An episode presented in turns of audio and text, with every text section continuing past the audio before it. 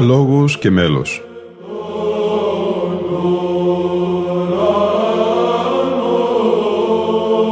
Προσεγγίσεις στη μυσταγωγία της ψαλτικής τέχνης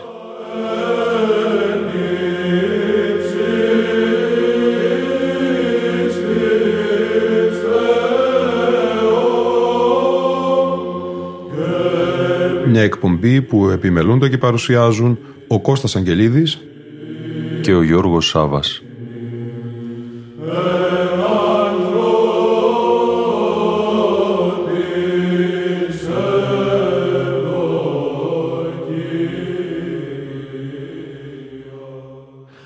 Αγαπητοί φίλοι ακροατές και φίλες ακροάτριες, ακόμη μια εκπομπή, η τέταρτη κατά σειρά από τη συνολικά έξι του μεγάλου αφιερώματος της εκπομπής Λόγος και Μέλος στον κοινωνικό ύμνο τον σημαντικότατο αυτόν ύμνο κατανοηγής που οι ποικίλοι τονισμοί του μυσταγωγούν προπαρασκευαστικά αλλά και καθ' όλη τη διάρκεια της Θείας Μεταλήψεως σε μια πρόγευση των εσχάτων, της Βασιλείας του Θεού, στην κορύφωση της μυστηριακής Θείας Ευχαριστίας. Ο καθηγητής του Πανεπιστημίου Αθηνών, Γρηγόριος Στάθης, σε αναφορά του στον κοινωνικό ύμνο κατά το προλόγισμά του στην έκδοση του 2013 από τις εκδόσεις Ιχάδιν Ανθολογία κοινωνικών Βυζαντινών και μεταβυζαντινών μελοποιών, κατ' εξήγηση Χουρμουζίου Χαρτοφύλακος, τόμος Τρίτος, Κοινωνικά της Εβδομάδος και των Προηγιασμένων, γράφει τα εξής. Τα κοινωνικά γενικά, άρα και τα κοινωνικά της εβδομάδος, ως ενότητα μελοποιημάτων των Βυζαντινών και μεταβυζαντινών και νεωτέρων Ελλήνων μελοποιών, είναι η ευρύτερη ομοειδής ενότητα της μελοποιίας στην ιστορία της ψαλτικής τέχνης. Τρεις επιμέρους κύκλοι μελοποιημάτων, δηλαδή ο κύκλος των κοινωνικών των Κυριακών, ο άλλος των κοινωνικών της Εβδομάδος και ο τρίτος των εορτών του ενιαυτού, μαζί με τα κοινωνικά της λειτουργίας των προηγιασμένων και της Μεγάλης Εβδομάδος, προσφέρουν έναν μεγάλο αριθμό ομοειδών συνθέσεων υπέρ της 20 με βάση ένα ψαλμικό στίχο το κάθε μελοποίημα, εκτός από δύο-τρεις εξαιρέσεις στις οποίες το κείμενο δεν είναι ψαλμικό. Πρόκειται δηλαδή για ακρεφνή μελοποιήματα του παπαδικού γένους. Η μελοποίηση πάλι είναι ποικίλη, απλά και σύντομα μέλη, εκτενέστερα ή και καλοφωνικά μέλη με πλατισμούς και επιβολή νενανισμών. Όλοι σχεδόν οι μελοποιοί σε όλες τις εποχές φιλοτιμήθηκαν να μελήσουν κάποιο κοινωνικό. Στην κοινότερη περίπτωση μια σειρά στους οχτώ ήχους δηλαδή, κοινωνικών ενείτε των κύριων και αρκετά συχνά σε κάποιους ήχους και δύο και τρία μελοποιήματα. Στην καλύτερη περίπτωση, κάποιοι μελοποιοί εμέλησαν και δύο και τρεις πλήρεις σειρές κοινωνικών ενίτε. Πρέπει ακόμη να πληροφορήσω ότι οι επιφανέστεροι δάσκαλοι μελοποιοί του 18ου και 19ου αιώνων μελοποίησαν τα κοινότερα κοινωνικά των εορτών σε όλους τους ήχους. Αν συμποσώσουμε όλα αυτά τα μελοποιήματα όλων των δασκάλων όλων των εποχών, βρισκόμαστε μπροστά σε έναν αρρύθμιτο πλούτο, σε έναν ωκεανό μελικής ευφροσύνης για την οσιότερη ώρα του καιρού της μεταλήψεως μεταφόβου Θεού πίστεως και αγάπης του σώματος και αίματος του Σωτήρος Χριστού, του Θεού μας. Και είπα, συνεχίζει ο Γρηγόριος Στάθης, ωκεανό μελικής εφροσύνης, γιατί εκείνη την ώρα θέλουμε να μας πλημμυρίζει και μας καταγλυκαίνει ένα τέτοιο γλυκύ μέλος σαν ηχάδι, αν όχι από τους αγγέλους, από τους ανθρώπους, τους αγγελομιμήτους ψάλτες. Τα κοινωνικά πάλι από μελοποιητική μορφολογική άποψη έχουν δύο σημαντικά οργανικά στοιχεία. Πρώτο και κυριότερο, περιέχουν ως σύνολο τον μεγαλύτερο αριθμό μελισμένων αλληλούια, μια πραγματική πλημμύρα θαυμαστών μελικών κορυφώσεων.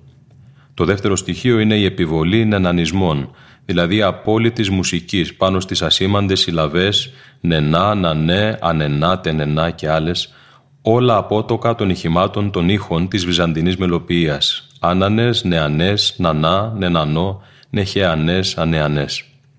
Και συνηφαίνονται αυτά τα ηχήματα με τα αλληλούια.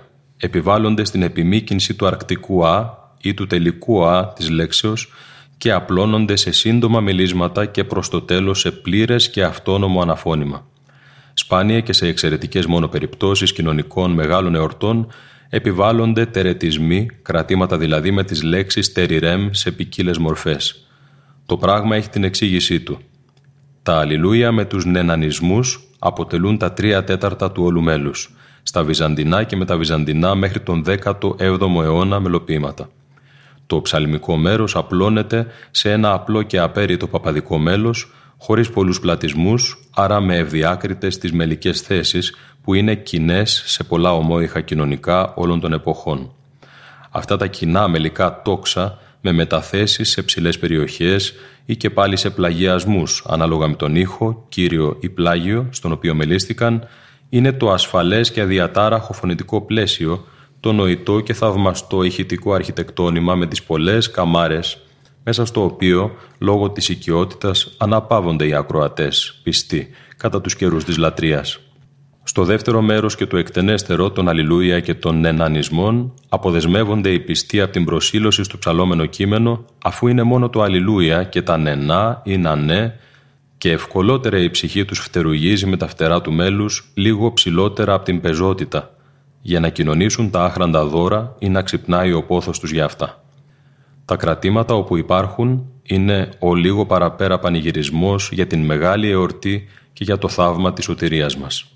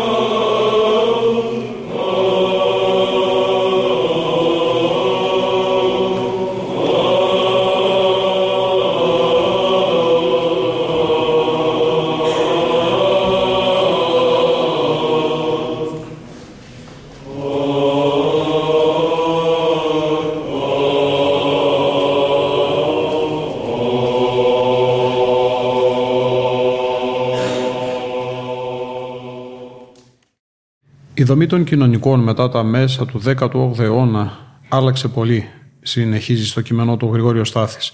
Πλατίνθηκε με φωνητικούς ακροβατισμούς το ψαλτικό μέρος και συρρυκνώθηκε το μέλος του Αλληλούια που ψάλεται πλέον μόνο μια φορά στο τέλος. Σε αυτή την αλλαγή μπορούμε ίσως να διαγνώσουμε και κοινωνικές αλλαγές από καθαρά λειτουργική άποψη. Ο κοινωνικός ύμνος, το κοινωνικό δηλαδή, είναι επικαλυπτικός ύμνος. Καλύπτει τον χρόνο της ετοιμασίας της θείας Κοινωνίας και της μεταλήψεως των λειτουργούντων κληρικών εντός του βήματος και σε προέκταση καλύπτει τον χρόνο της μεταλήψεως των πιστών. Δεν προβλέπεται από κανένα τυπικό ή ψαλμόδηση κανενός άλλου μέλους για την ώρα της μεταλήψεως των πιστών, ούτε και ψαλμόδηση άλλων στίχων του ίδιου ψαλμού, από τον οποίο επιλέχθηκε ο κοινωνικός στίχος.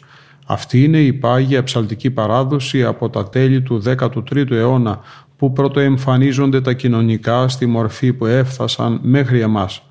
Οτιδήποτε άλλο ψάλεται και μάλιστα παράτερα ψάλματα και κανταδόρικοι, δίφωνοι ή τρίφωνοι ψαλμοί ή και το του δείπνου σου του μυστικού σε ύφος κακόγουστου αυτοσχεδιαστικού μυρολογίου είναι ξένα προς το πνεύμα της Ορθόδοξης λατρείας. Η λειτουργική και ψαλτική αυτή άποψη εξηγεί ίσως και την αλλαγή της δομής των κοινωνικών κατά τους νεοελληνικούς χρόνους, τους αρτημένους με λίγον εξευρωπαϊσμό ή με τα φώτα της Ευρώπης. Δεν κοινωνούσαν συχνά οι πιστοί και δεν κοινωνούσαν πολλοί πιστοί και όσοι προσέρχονταν να κοινωνήσουν οδηγούνταν στη βόρεια είσοδο του ιερού έτσι να κοινωνήσουν απόμερα και σχεδόν κρυφά και η λειτουργία να τελειώσει. Αυτή η τάξη η τεράστια αταξία δηλαδή γίνεται συχνά ακόμα και σήμερα. Τι χρειάζεται σε μια τέτοια περίπτωση ένα περίτεχνο μελοποίημα κοινωνικού; Και γιατί να παιδεύεται και να πασχίζει ο ψάλτης να μάθει τόσα κοινωνικά; Δεν θέλω τώρα εδώ σε αυτό το προλογικό σημείωμα να συνεχίσω διαζωγραφίζοντας από λειτουργική άποψη αυτό το κοινωνικό, λατριακό φαινόμενο. Ο καλοπροαίρετος αναγνώστης μπορεί να διαγνώσει πολλά κατά το λεγόμενο των φρονίμων ολίγα. Ναι.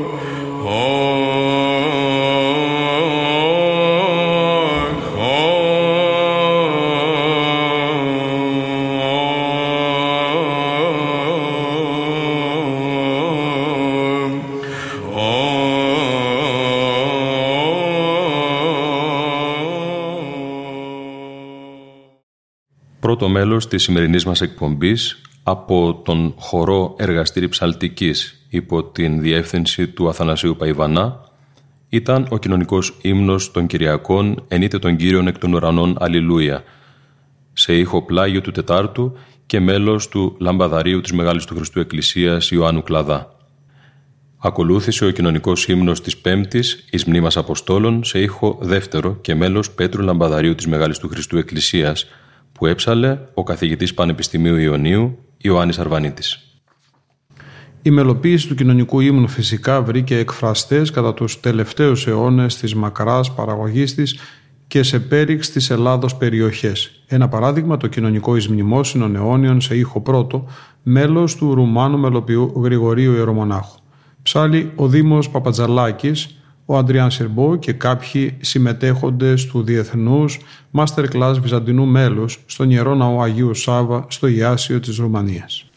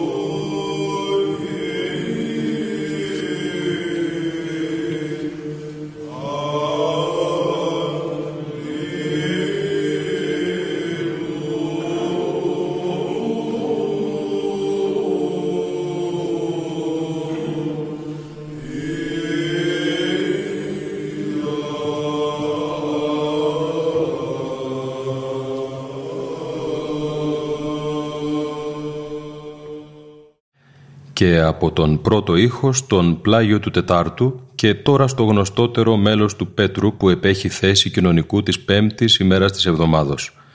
Κλείνοντας την σημερινή εκπομπή του παρόντος αφιερώματός μας στον κοινωνικό ύμνο, ακούμε το κοινωνικό της πέμπτης από τον πρωτοψάλτη Γρηγόριο Αναστασίου.